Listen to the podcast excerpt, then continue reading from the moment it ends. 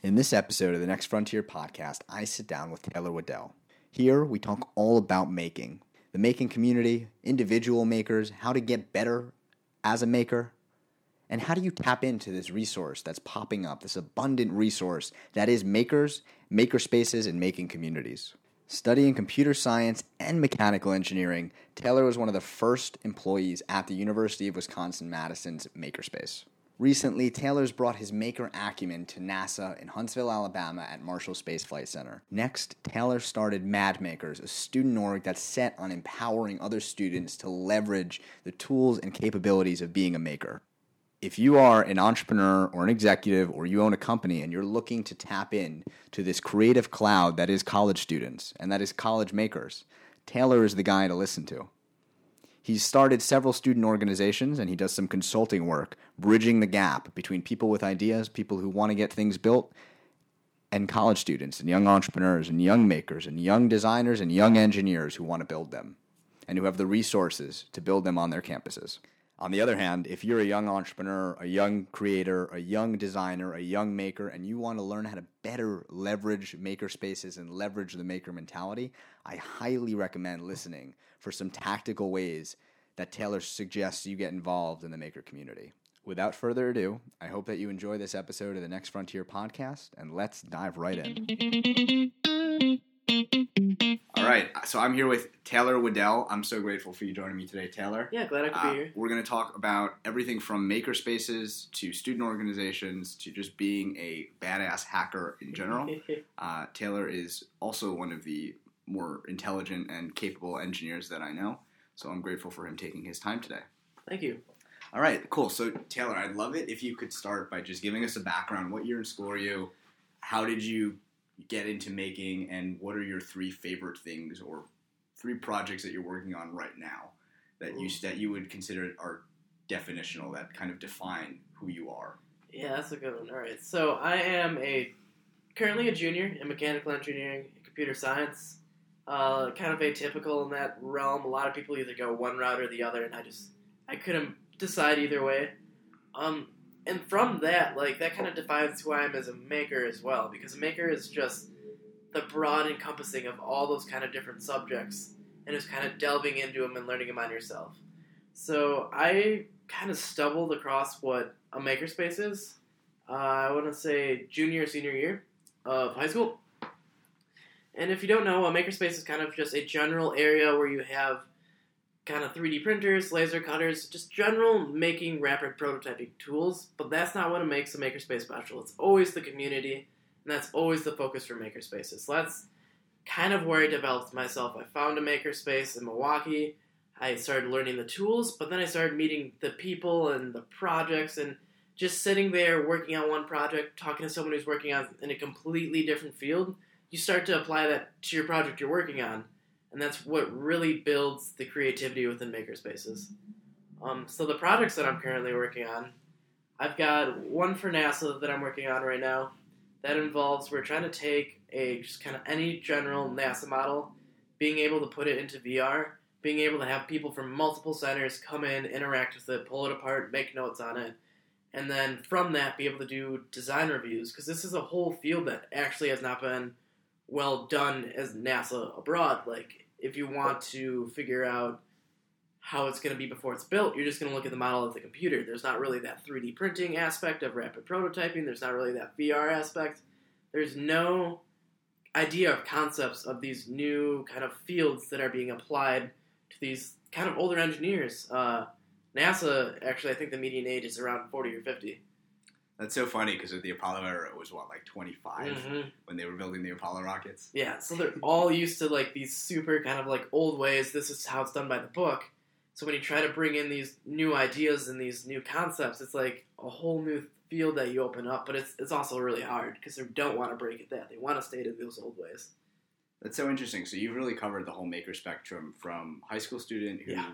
passionate about making and just learning about making Mhm. to actually training, you know, 40 and 50 year old engineers yeah. at NASA how to how to be makers. Oh yeah, like uh, we've we would held like Arduino workshops at the NASA one, and you'd have these guys like forty or fifty who've never even really touched an Arduino before, like coming in and starting like doing their first. And Arduino, that's just this small really programmable and versatile microcontrollers. Yeah, it's very common for high school students and younger college students. Those are the ones where you kind of write in C and you kind of like program like a servo motor or just like a general motor to move or lights to turn on. It's like the intro to electronics. And you have these like NASA engineers who are building the next gen rocket, like have no idea what it is and kind of just outreaching to new ideas. And they're, I think they're going to really benefit from it. You're incorporating, you're going to bring back those things that you learned from other people in this makerspace environment, and you're going to apply it to create way better things.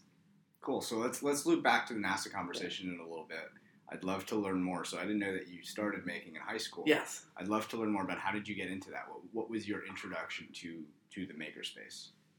So the w- one thing that I'm really grateful for from my high school is we had shop classes, but even then they just weren't like taught well. The teachers were kind of just not really into it, but like just being around the general equipment, like, hey, I'm like learning calculus, I'm going to AP classes, but then I can go into this class and I can like weld and I can machine, like it was so much more applicable. And I felt like I was just missing something. Like I like hearing about these like 3D printers and all these other cool new tools, and they just weren't there. And I'm hearing about other high schools like robotics programs and stuff. So kind of just like built out of that. Like I had a project. I think my original project is I wanted to put a go kart engine in a shopping cart. Um, so I like I needed a place to do this. I was like, there's no way they're gonna let me do this in my high school. So I think junior summer I kind of just googled it around and I ended up finding like this like maker space and I was really confused by this definition. And I kind of went and checked it out and I fell in love instantly. It's like they give you all these tools, those 24 hour access. You just Mhm. walk in, make what you want, talk to the people you want. And it was like one of the best things I probably would have done for my academic career and for my personal, just like life. Because Mhm. it was a whole new spectrum I was introduced to. But yeah, I was like, I think I was probably one of the first people in my high school who discovered what making is. Uh, back in high school when I applied to MIT, they actually asked for a maker portfolio, and that's the first time I ever like heard that defined. And I kind of just went in the back of my mind and I blew it away like I was general portfolio or something. But then I found out the field's like massive, and there's whole communities built around these maker spaces. And that's that's kind of what happened with high school. Interesting. Interesting. Did you find that other colleges had those maker portfolios? I think I did. I think a lot of the engineering ones, and I think those were like the first couple of years they were kind of putting it out there. Was mm-hmm. like, hey, do you have like not just general portfolios, but this maker's portfolios? Like, do you just like sit down, laser cut things, and make like a robot that kind of just walks on its own just for like an hour or two? Just something just completely random. I think those what those college was looking for to put yourself just something you're not comfortable, learn some new fields, and can you like come back and apply it? And that's what a lot of what making's about. Got it. So the the ability to learn information, synthesize that information, and Mhm. then actually apply that information in a practical way. Yeah, and the key thing for that is always something different because the makerspace is, embodies such a wide variety of different technical backgrounds. Like it's almost guaranteed when you walk in, you can learn something that you didn't know, Mhm. and I can almost guarantee that you'll find some way to apply it to your current field. So do you have any any experiences or stories that you can share about when you walked into the makerspace and you learned something you totally didn't expect to learn that's that served you well? Sure, the I could. of your maker career. Yeah, I have like plenty of examples for that. Um, one of the good ones is uh, Vladimir Birkov. I think Okay. Um, but what we did is I just walk in and he's just working on something crazy. And I'll do this constantly with Vlad. I'll just sit down, he'll just throw the info at me, and then I'll walk away like, how do I apply this to my next situation? So one of the ones is I like kind of heard about topology optimization and generative design. And- And what those fields are is kind of just having the computer design the part for you. Like you give it the parameters that you want and you kind of give it the broad field of how it's going to look, and the computer will generate it for you. hmm But uh, before that, I really didn't touch into that field at all. But yeah, no, I walked in one day. Vlad was working on it. I think he gave me one of his Vlad three-hour lectures on it, and I walked away like with this whole broad new field that I like realized I could apply to additive manufacturing, general general mechanical engineering, um, even like just kind of like the VR work I do. I realized there's a lot of potential to make some cool designs in this whole new field. And that happened from just walking in one random day, not expecting anything in that makerspace, and walking out. Another good example is uh, Spencer Fricky. He, he was there all the time, just working on electronics projects. So you just walk in, him. I think I learned almost all my info like deep info about microcontrollers from uh, that guy. Just walking into his makerspace, talking about his projects. He would tell me how it works. I'd ask all the little questions, and then it's always in the back of my mind, like, "Hey, I have this new info. Can I apply this to something that I'm working on?" hmm So if you want to check out Vlad and Spencer, we had them on hmm two weeks ago and three weeks ago, respectively. I will Yes. put links to those in the description. But it's awesome to hear that you also have a lot of respect for Spencer and Vlad. Yeah, Because they're two of the people who I admire most in the, in the making and engineering world. Uh, it's just you become so intertwined in this making world. Like if someone comes in every single day at the makerspace, like you'll get to know them through that. mhm. and you'll like this isn't a typical friendship where you bonds kind of just over just hanging out. You're bonding over like a new concept Mhm. of working on projects and sharing ideas together. And that really creates a strong environment for learning and just a strong environment for like meeting new people. Cool. And and so I think that's a good transition. So why do you go into the makerspace? Want to tell us about what your role is and, and what you've done at the University of Wisconsin Madison Makerspace in particular? Yeah, I can start by introducing the makerspace a little bit. So it's called the official title is UW Madison Grainger Design Lab for Innovation. Mhm. Uh, it's known basically throughout the whole campus as the makerspace. So it started about a year and a half ago. Uh, it started pretty small. I think we started with like five 3D printers, a Mhm. laser cutter, uh, kind of general machining tools. And at the point, I think we have almost 30 3D printers. Uh, we've gotten a whole VR area. We have a brand new drone lab. But Oh, the, really? Yeah, Oh, okay, interesting. I yeah, you gotta check it out sometime. Um, but the whole idea of that place is like there wasn't really a place on campus to go to rapid prototype in the ripe environment. So you could go to like uh, garage physics or just kind of like general lab and 3D print, but you weren't really taking anything away from that.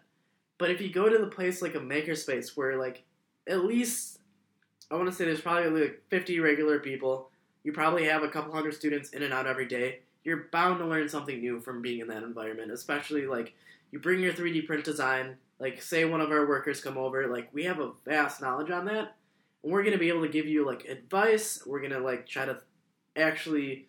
Our main goal is to always have it do it yourself. Like we want you to be sustainable in what the practice you're doing. hmm So that's yeah, about a year and a half for that makerspace. I started way back freshman year when the makerspace idea was kind of just blooming. So I had a decent amount of VR experience then, and they wanted to have a VR experience in the lab, and I kind of like started helping out with that. And all of a sudden, I heard the word makerspace, and that's the summer before. That's the ones where I found uh, the Milwaukee makerspace. So I like instantly got on that, Mhm. and I was trying to invest like all my time in that. So at this point, I managed the entire VR lab downstairs. I manage the drone lab downstairs, and I do a lot of outreach in events with the Makerspace. We'll do things like Industry Night, which is a new thing we're trying on campus. We'll have basically students come bring in their projects, like the robotics team, the formula car, and we'll have employers come up to them and talk to their projects. I talk to them about their projects. I've hosted things like a makeathon. Hackathons are pretty common, but we Mhm. wanted to have it more engineering applicable. So this is like we give them like a broad concept that we want to work on, and we actually want a physical product at the end. hmm Um, a lot of great things have happened in that makerspace. Okay. Do you have any cool stories that came out of the Makeathon? Oh, sure. So, I believe we had about 100 students participate for our first UW Makeathon. That was, we were pretty happy with that. We had some great projects. Uh, one of them, one of the teams, like, in the span, we gave them about 36 hours, 3D printed, coded, and designed an entire, I'm trying to think, it's called BioView. Basically, you could put your, like, kind of growth cells in, and then you could control exactly what the humidity was. You could Mhm. control exactly what the temperature is. You could have like a UV light that it, like you could decide exactly how much light you wanted. Mm. So it's this whole controlled environment just for uh, like little disco bacteria, and they made it in 36 hours. Um, we had another one that kind of worked on a DC, deep sea probe, so you'd like throw it in the ocean, and then when it reached a certain amount of time, like at the bottom, I believe it would release compressed air and kind of just like a little mini, mini submarine come up and bob to the top. Hmm. And like these students, like I guarantee almost all of them didn't have an idea to start with. Like they they went through the brainstorming session, they went through the redesign processes, and they went through like the final stages of iteration of what their project was going to be. And they also had to do like a marketing and presentation and stuff. So they did all that in 36 hours. Shit. Yeah, it was That's a really crazy. impressive event. Did any of them start any companies out of there? Uh, no. I, a lot of them ended up teaming up with different faculty and staff. I know. Uh, there was one called a Scratch Boy. So basically, it was like a Game Boy, but programming in Scratch to doing outreach for. Uh, Scratch is a programming language, right? Yeah, so Scratch is a programming language out of MIT, but it's not a normal programming language. It's like a drag and drop blocks Got it. one, so you like link one to Easy the next. use. Yes, so like the point was you'd make a little Game Boy where it'd actually be able to code it on there, so like kids would be able to start learning to program at an earlier age. And there were multiple professors that approached him and like wanted him to be part of his like research group. Uh, there's a lot of other research groups or and professors that approached him about being into that. Um, I think the the reason why companies or prior companies didn't start out of it and companies didn't approach him is just kind of the first year doing it, and it was a lot of uh, younger kids. I would how to say, which I'm very happy with. But I think as this event goes on, it's going to be used much more for recruiting. The same thing with that Reverse Industry Night. So I want to get back to that in one second Yes. because one of the, the things that I like to do at Next Frontier is not only show young entrepreneurs how they can better utilize resources, Mhm. like you've done with the Makerspace and like you've done with all of your making experience, Mhm. but also show companies and show more seasoned entrepreneurs how they can tap into the 20 million college student cloud to yeah. help them achieve their bottom line or help them drive forward value not just for themselves but for other people and also take on mentees and train young entrepreneurs in the process. Mhm. So we'll get back to that in one second. Um, first, I'd love to ask you: Do you have plans for how you plan to transition that Makeathon into maybe more of a business engine? Like maybe you start, you know, you take the the, the projects that want to start companies, you take those Yep. those projects, you give them like a week or two to reflect, and then you have a follow up event like two weeks later. Yeah, we've actually do business development. Yep, we've been talking to D2P on Mhm. campus in WARF. So if you're not familiar with D2P, it's called Design to Product. Mhm. So it's for students who have these kind of new ideas and how can they bring it to market. So we partnered with them a little bit, but yeah, the next event we much we want to have a stronger relationship with D2P. Mhm. We actually want to have them there. Um, the first thing we want to do, the main focus is kind of just have this event set because it was uh, I think it was about three of us who kind of ran it last time. So we want this to be a Was set this the in- Insight event or is this a different event? This is uh just a generic makeathon. Okay. So this was just run by actually was, we had two Insight members, and then we had three uh, kind of Makerspace members, Okay. and that was kind of ran by us. But we want to have it as a solid event in the UW community.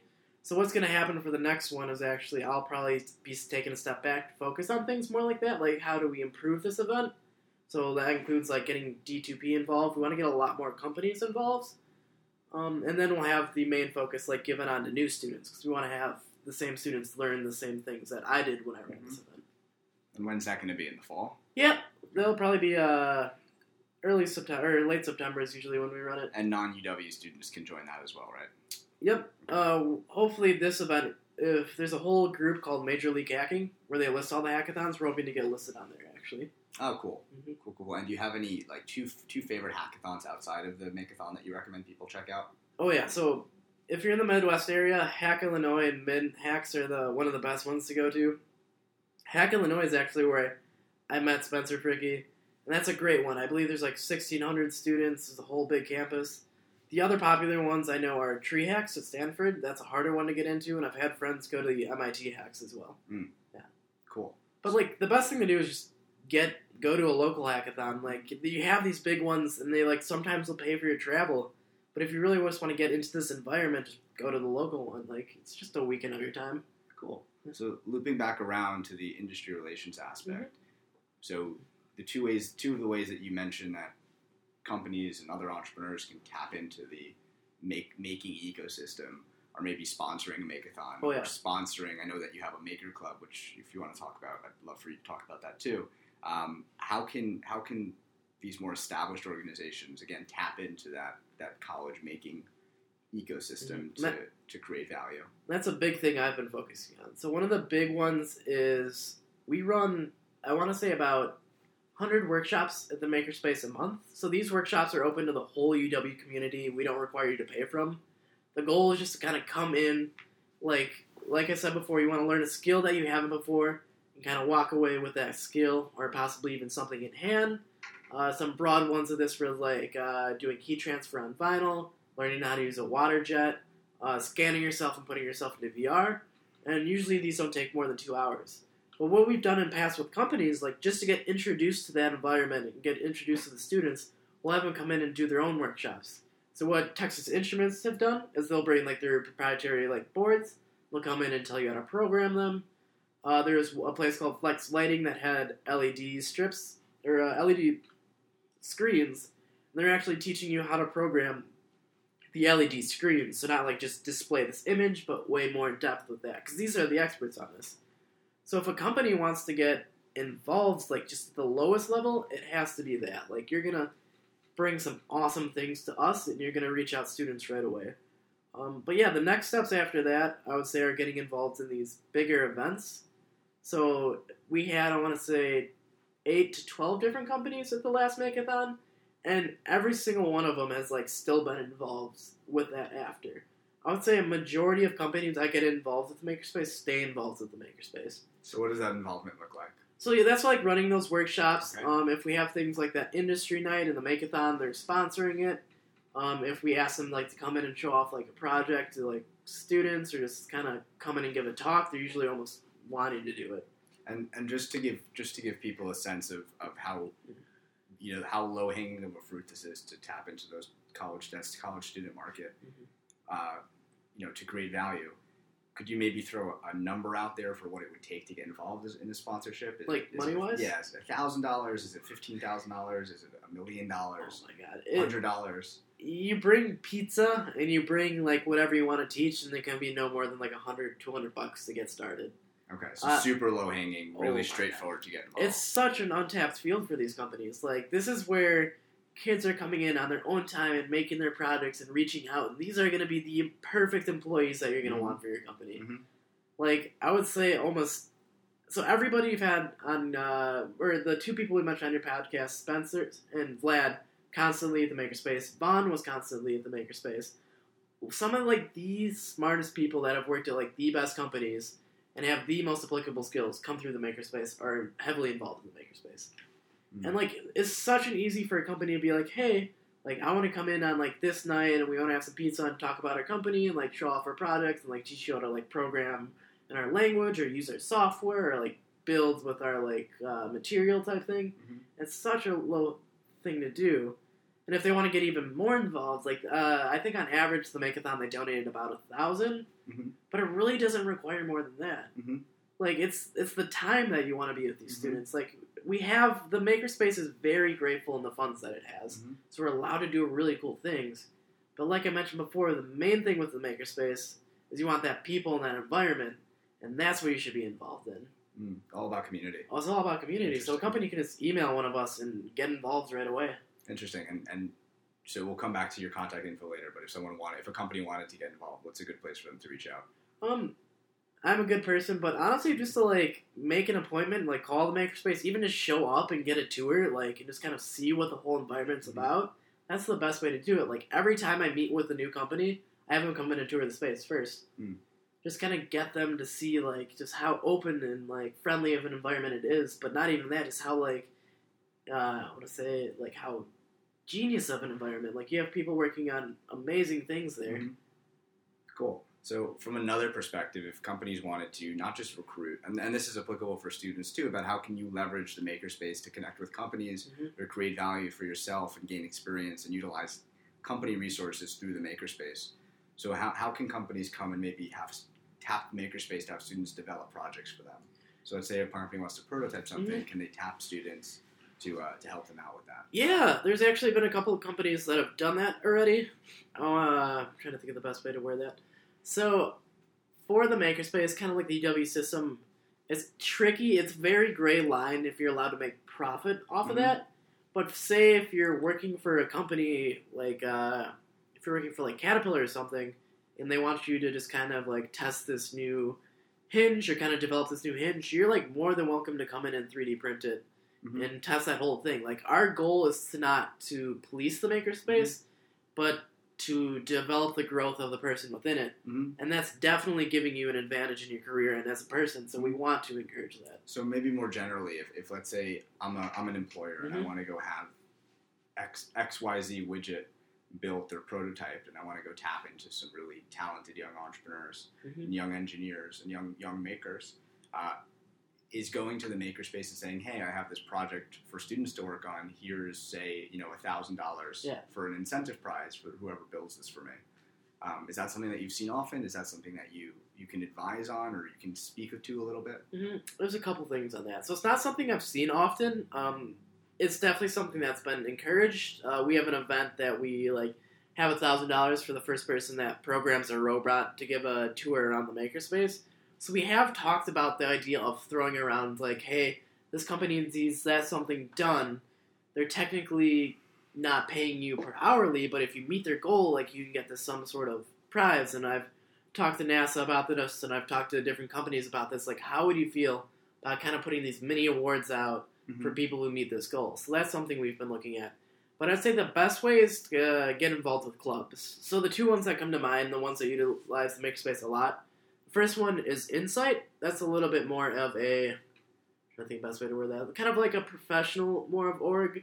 Like they're focused on not really R and D, but kind of like the full thing of it. And they have to do all that paperwork and go through the whole thing. The full engineering product design process. Yeah, but if you just want to have like, hey, I have this crazy new thing I want to try out. Like, I've never used this technology before. The best like student oriented reach out is the one I run. That's called Mad Makers. Mhm. So that's like we love working with companies. Like, hey, uh, I want to like my company hasn't done like 3D scanning before. Like, could we come in? Like, we'll donate to your club and we can 3D scan for you or something like that. Or we just want to like come check it out and have like students like kind of work on like one of our projects. That's definitely welcome to the makerspace. Interesting. And do you have any examples of companies that have done that so far, or are you, do you have like an open call to companies to to request projects? Nope, it's not something we've worked on yet. It's we've thrown around the idea and we've kind of reached out to other companies. Um, more of the smaller ones. Like it, let's say the best example so far of it was the Makeathon because we had cash rewards for that, and some companies would give cash rewards based on like their goal. And we tried. We've been looking at applying that outside, and that's still a thing that we're looking at. Like, so if a company had that idea and wanted to do that, we're more Mhm. than welcome for them to come and try to do that. Interesting.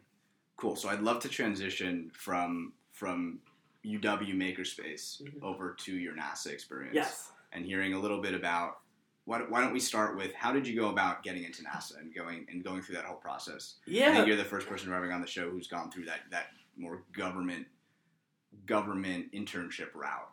Yes, I can talk about the whole process Mhm. of it. So, the one way I got it is I literally just applied for it and I got it. Like, it's, Just through the general NASA yeah, that's, that's the one thing everybody always asks. Like, hey, how did you get that? Like, who did you know? Like, how did you contact? Like, I want to get one there too. I was like, just apply. It's how I got it, Mhm. and it's pretty competitive. I want to say maybe eighty other people applied for my position. Um, on general, like for most NASA positions, it's anywhere between like eighty to a couple hundred people that are applying to that position. But it was an awesome experience. So to kind of just give the general overview of it, I worked at Marshall Space Flight Center in Huntsville, Alabama. Uh, people really get thrown off by Huntsville, Alabama, but that's actually where like the Apollo program was like the heart of that city. Um, so you had I met engineers that were on the Apollo program. I met the actually lead propulsion engineer of the Apollo program. He's still alive. Yeah, he's still alive. I guess that's just testament to how young the engineers on the Apollo program were. Yeah, granted he's in his like mid nineties, but yeah, they had this Uh. super cool thing called the Space and Rocket Center. Uh, it's kind of just like a general museum, but the best thing about it is you'd have these things called docents, basically old engineers, old astronauts. They'll kind of come in in the free time and just talk to like the kids and families walking through about their time at NASA and what they've done. So that was like one of my favorite things. Is like if we were ever in that area, I would just sit and talk to like multiple different docents. Like, hey, like one worked for Boeing on the Apollo program, like for like the fuel lines and that type of stuff. We would just talk for hours about what they did. How do you spell that word? Docent. I have no idea. I kind of butchered that word. I think it's D O C E N T. Okay. Yeah, Docent. I could I could also be saying it wrong, but but yeah, these were like all the old pe- like, and they're astronauts too. Like I think the there was one astronaut who lives in Huntsville that would come in either every Wednesday or every other Wednesday just to hang out and talk. And these people are super down to earth, and they probably like these are the people that contributed to like going to the moon, like the hardcore people. And it was awesome. Um, but back to Huntsville, Alabama. It's a it's becoming a bigger city. It's actually expected to surpass Birmingham as the biggest city in Alabama, and it's becoming That's saying a lot. yeah, it's not, it's not saying a lot. But it's becoming pretty much a tech city. Like if I had to predict, like in ten years, like right now, I would say like Austin is kind of like the city that's kind of blooming in that like Uh-huh. kind of area. I could see definitely Huntsville in maybe ten or fifteen years being like the new Austin. Really? Because I hear people say that about Madison. Really? No, I don't know. So like, uh, I can see that with Madison, but with like Huntsville, you have uh, the generic companies that are like generic aerospace. Like you have Lockheed offices, Boeing offices, but you also have these new companies like Blue Origin. Just did groundwork on a massive new facility there that they're going to be doing. Mhm. Facebook has offices there. They have the second biggest research park, so you have a lot of these new research companies coming in there. SpaceX also just opened an office there. I believe SpaceX did too. Like it, will get bigger and bigger because that's where like a lot of the propulsion comes out of for like any rocket engine, and that's actually the so the thing behind NASA is each center kind of specializes in different things. So the main thing is propulsion and additive at Marshall, and those are two big fields that like any aerospace As company is looking in. Yes, Okay. those are two big fields that any aerospace company is looking in. So is relativity is relativity space working out of out of Huntsville? That sounds familiar, but I'm not 3D printing rocket engines. They just got a spot at, at uh, Kennedy, a launch pad at Kennedy. That sounds- that sounds like they hangar at Kennedy. Yeah, it definitely sounds like they would be. I'm not too familiar with the companies. I didn't interact with them too much. Uh, a lot of my sp- time was just kind of getting used to that whole NASA environment. So working for the government was interesting. So uh, we didn't get paid hourly as interns, so we just got a lump sum. Um, but the coolest thing is like you aren't given. It's pretty common, I would say, in the engineering field to give an intern like kind of just like kind of dawdle like awful projects. Bitch work. Yeah, bitch work You basically. can, Like, you can call it for what it is. yeah, so like I've known people like will just like kind of like place doors and architectural models like their whole time and stuff. But at NASA, like you're, You're given. me that people spend three months putting doors. oh yeah, like models? it's just awful, and I've Oh known so God. many people that do bitch work, like just like general testing of something. Like they're not given enough creativity. that's worse than bitch work. That's CAD monkey Yeah. work. awful. But for uh, NASA, like you're just given a full on project. Like for me, I was given control basically of the entire makerspace there, and it's a lot smaller than the one at Madison, but it's still like a big thing you have in control, and you can decide what to do. And I also uh, kind of spawned out of that. I ended up being like the vir- virtual uh, reality lead on the whole center. Oh wow. Yeah, That's and a I, lot of responsibility. yeah, and I know people who uh, basically they wrote like SLS, like flight hardware software. If you're not familiar with SLS, it's the Space Launch System. That's the next big rocket that NASA's working Maybe. on. It will it will launch. it will for sure launch once. You gotta get built first. It's like half there. There, the it's predicted to launch in 2020. We'll see if it meets the date. Um, I know it'll launch once. After that, it's up in the air. It depends on other commercial companies. But yeah, like I knew people um, who worked on life support, like actually contributing to like real projects on life support. That like I know people because in that makerspace, like that same type of environment, like working on the products, they're prototyping there. I saw people rapid prototyping like flight hardware, like I knew one project was gonna test like crystallization of different materials on the ISS, and that will be flying in like a couple of years, and that was being rapid prototyped in the makerspace by interns. So like it, it's pretty cool if you can say like on your resume or just like what you did at NASA. Yeah, no, like my project's on the ISS like as an intern. So that was re- cool. it was a really cool environment for that. That's cool. And yeah, it was uh the government environment was pretty cool. There was a 200 interns, uh, eight eight thousand other people on base. We were on an army base, so there was about 40 to 50 thousand people total. So it was a pretty massive environment. Like it's I like I feel like I can relate it back to you know these big Facebook offices and stuff. Like you're not working in a building, you're working on a campus, which is Mhm. really cool. So I could uh I could go over to like where they talk to the ISS like one day and just kind of hang out there. Like I could do where they had the massive like tanks of the SLS testing on them. They had like launch or uh, they had the old Apollo launch stand, so where they tested the Saturn V rockets. They had those still standing, so we were able to go up on those and kind of Jesus. yeah, I know it's just awesome. There's always something new on that center. But yeah, like compared to, I haven't really done too much commercial yet, but I, I love the government environment. There's the, of course, there's a lot more paperwork and road blockages. Like in commercial, you can just kind of do what you want internally until you bring it public. But um, like your NASA will always, even if they don't have a rocket, they'll always be doing the lead cutting edge science and that's something that I really look forward to. Like NASA does the things that's not commercially viable for other companies to do. Um, it's pretty like I was kind of surprised by like Musk doing like the what is it, spaceship one or Starship one, and then the Raptor. yeah I don't rem- I don't remember what the base is called. It's like a heavy launch system or something like that. But like that's usually not commercially viable. It only is now because NASA is looking for something like that. But things like 3D printing on the moon, um, 3D printing in space. So I, I bring up the 3D printing examples because that's what I worked on. But like uh, general life support systems and uh, what are some other good examples? Even just like sending people to Mars, it's not really a commercial viable thing to do.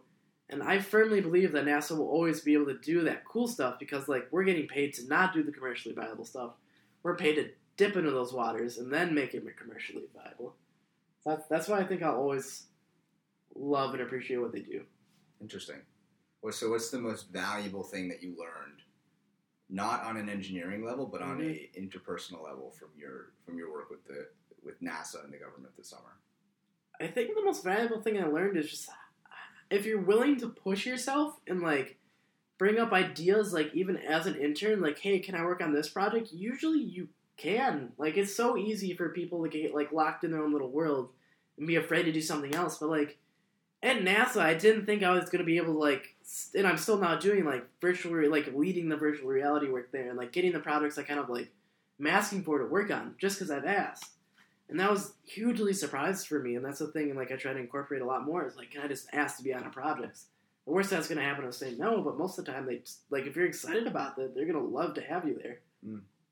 Interesting. Cool. Cool. I'm just thinking about where to go with this conversation next. There's so many different avenues that we can take. Yes. So, so you're doing consulting work right now. Are you able to talk about that at all? Yeah, so we actually just started a little firm out of the makerspace, kind of like back to that company type thing. So what we want are trying to do is kind of capitalize a little bit on like so if a company has like a somewhat issue, like how can we use the makerspace assets to do it? So general examples, we had a plastics company. They just had an injection mold that they needed basically 3D scan and reverse CAD, and that's something that they couldn't do because they don't really have an R&D department to experiment in that realm. So what we do is we use the makerspace assets. So the best way to describe us is the R&D section for a company that can't have R&D. So outsourcing R and D. Yeah. Like they're the if you want to experiment on something new, if you kind of back to what we talked about before, if you have a wild idea, you can reach out to our company and do something like that. And I'm not sure if this is something we'll make like a full like time job out of. That's it's still very early in development, but it's back to that thing of like how can a company like utilize the makerspace and how can like an entrepreneur utilize the makerspace.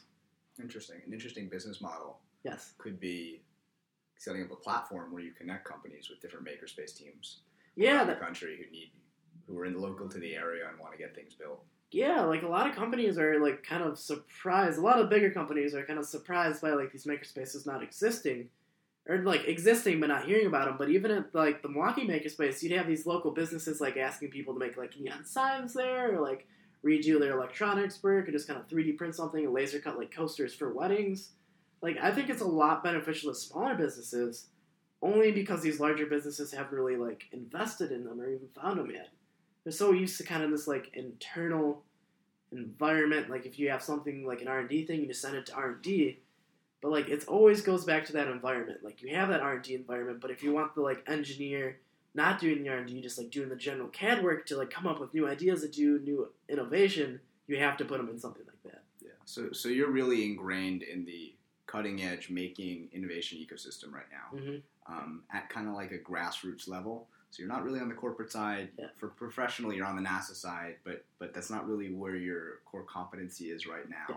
You're really focused on at the student level. You're training young entrepreneurs, young Mhm. engineers to go out and leverage these technologies to go change the world. Mhm. So I'd love to ask you, what are the the two or three technologies that you're most excited about?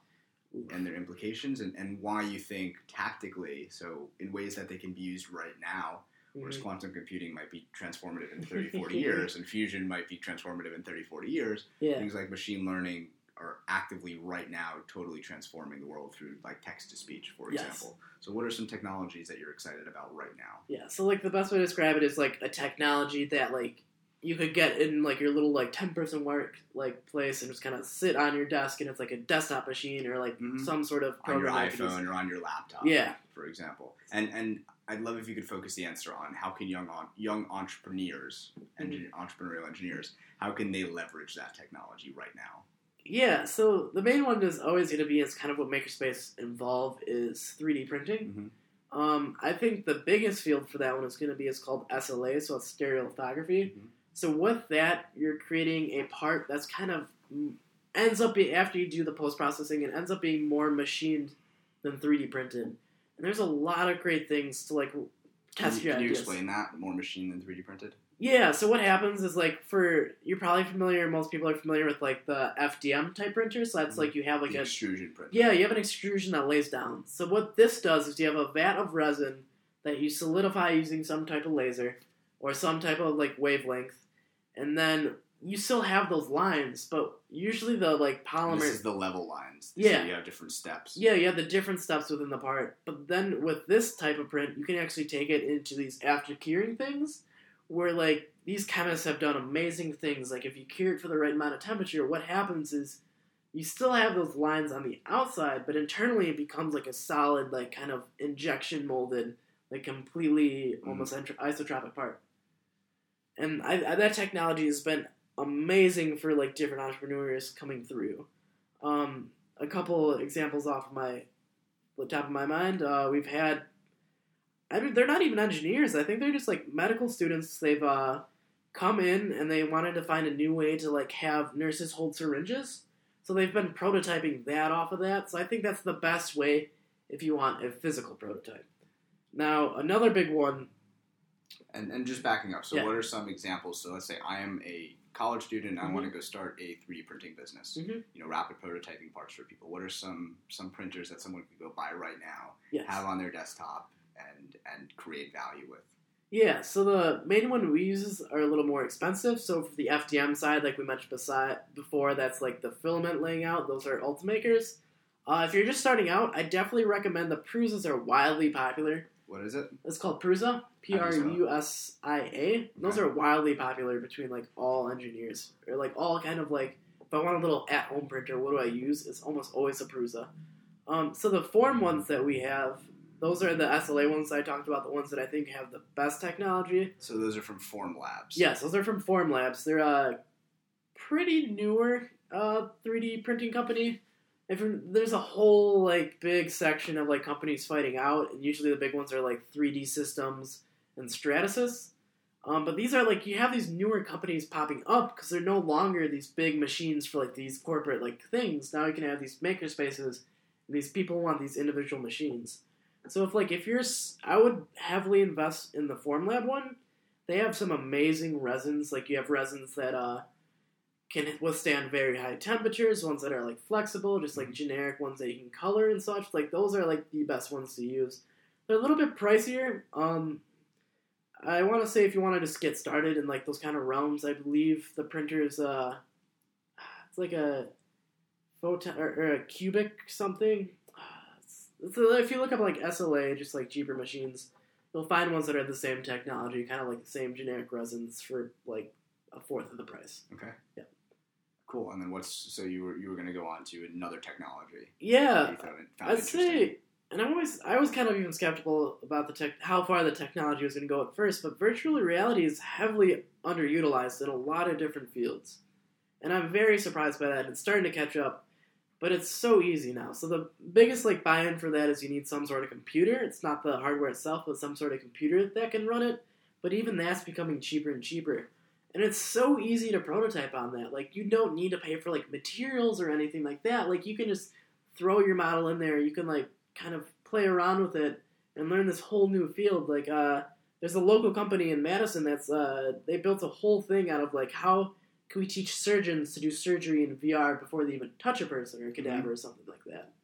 Mhm. And that's a massive technology that I think that's being heavily underutilized, but it's catching up. I'd say if there's one thing in the forefront, VR is starting to become that big buzzword that's starting to catch up.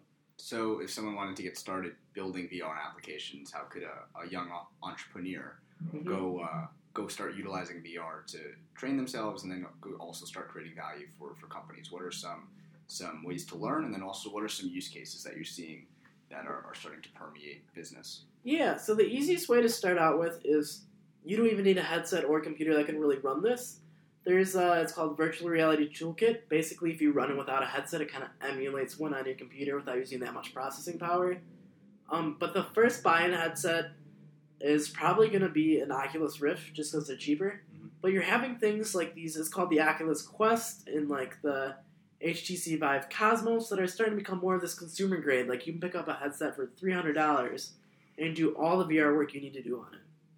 And that's becoming popular. So if I, I, would actually, if you're looking to start getting into this field, I'd start with holding off probably on a headset for like another six months because you're going to see a lot of new technologies coming out. hmm And from a development standpoint, what do you recommend people dig into or go Google for for tools to learn to start Yeah. building VR applications? Yeah, the two most common are always going to be Unreal Engine and Unity. Personally, personally, I've been a Unity guy because I deal with more engineering type things. If you want to do the more game developer route, like I would say, Unreal Engine usually looks has that like slight edge that makes it look better in VR. But if you just want to have the modularity and kind of just like the general friendliness, Unity is the best thing to start out on. And there's like places like Lynda, and there's so many Google videos or sorry YouTube videos Same thing. yeah, yeah, yeah. That can just uh, start you out to like getting that whole environment, and it's such a the one of the most satisfactory things about programming. is just so easy to make mistakes and correct them, Mhm. and it's just and you learn from your mistakes so much. So you program in VR, realize something's wrong, and you spend like five hours bug fixing, but you become so knowledgeable on that subject. Just from failing. Yeah, it's like cool. it's a massive thing, and that you're it, that's one of my favorite things about VR is like normally with programming you're kind of failing like with maybe something that's on your computer, but now you're like in this immersive environment and you're seeing these failures and you're correcting them, and it's just so much more immersive and intuitive when you can actually physically see it in front of you. Interesting. And then what are some some business use cases for VR if people wanted to start playing around? Yeah, so one of the biggest business use cases are for kind of like these smaller business companies that want to just like be able to do human factor engineering on it. So like how does it feel in your hand? What is like the actual size in front of you? And I would say that's like starting to get more up on an edge of 3D printing because normally you want a 3D printing because you can hold it, but you're starting to get these new technologies like haptic gloves that actually make you feel like you're holding it Mm. there's just you can do so much quick iteration. Like there's no technology out there that you can do quicker iteration on, like and physically see the new things that have happened with that iteration, but like besides VR. So if you have like I don't know some sort of I'm trying to think of a good example, like chair that you just want to check out on, and you think like the legs are too big or something like that, like you just change that so quickly in VR. Like maybe you change the model plop it back in. Like wouldn't take you more than five minutes. You have a totally new iteration that you're actually getting a real scale on. Mm. hmm You can load ten models in to start and go Yeah. pick your favorite one. hmm Cool. And that's not even just like that's just kind of more engineering. Like I said, there's people who like will do paintings in it. There's people who do like that whole simulation side. So like, how can a surgeon do surgery? It's it's pretty wide open, and it's such a growing field. I would say if I wasn't so interested in additive manufacturing and space exploration, like I would just like dive myself into VR because there's so much for potential for cool things to evolve out of that. Cool. And uh, so backing up, and then we'll, we'll start rounding out the conversation. But backing up, I'd love to hear. Before high school, were you a maker? Were you making things? Were you a space cadet and watching rockets? what was your What was your your childhood like? So, I grew up a lot on. This is pretty common. I've almost like heard this from all CS majors and a lot of engineer majors. Minecraft, basically. Okay, yeah. Yeah, that's a pretty common one. Um, and I think that's really what kicked it into that making thing. Because the whole like thing about that game is about making. And I think like just getting started at that low level as a child, of like finding this game where you're kind of like making something and you're spat like this. There's nothing. My favorite feeling in the world is making a plan, executing it, and then actually building something that you can admire. Like I love that satisfactory feeling. So I kind of had that, and that was in combination with like shop classes. I was very grateful of that, like woodworking classes in high school and such. And I think that's what started me out as a maker. It's, it's like, well, that's one of the questions a lot of people ask me is like, when did you become a maker? And I don't know if there's a point in my life when I did. I always just had that urge to make. hmm And that's what I've noticed a lot of other people like. I've known like biology majors and like chemists and stuff like that just love like building something simple as a dresser. Like that Mhm. whole satisfactory feeling of designing and making is kind of what drives me a lot. Interesting. And then on the space side of things, when did you start getting into space? I don't know. I'm a space cadet, so I always need to ask people who space cadets how they became space cadets. I have honestly no idea for that one. Like, so for applying to NASA, I think it was kind of just something I did. Might have been on a whim. Like, I kind of knew I wanted to work at NASA, but I didn't really expect to work there, and I just threw it out there. But wanting to be involved in that space industry, I think it doesn't start with the space industry. I think it starts with wanting to be on something that's bigger than yourself Mhm. and something that you're not really working for to like try to like just make money or like it's, there's always that bigger goal in space exploration and i think as a kid that's what i always wanted like i wasn't interested in these like engineering jobs where work on like hvac or something or just like do these general things that like make good money like i was my main focus was like i always wanted that job that made you feel something a part of something bigger and like you had that goal in front of you. It wasn't your goal. It was this goal of like, especially NASA, of like hundreds of thousands of people working to make the human race like space faring. Hmm. Yeah. So, but like, yeah, it's, it's a really hard question to ask, and I don't think I have a definite answer. And like, when did I become involved in That's space? That's okay. Yeah, Well, you're born in the universe, so I guess you can say from inception.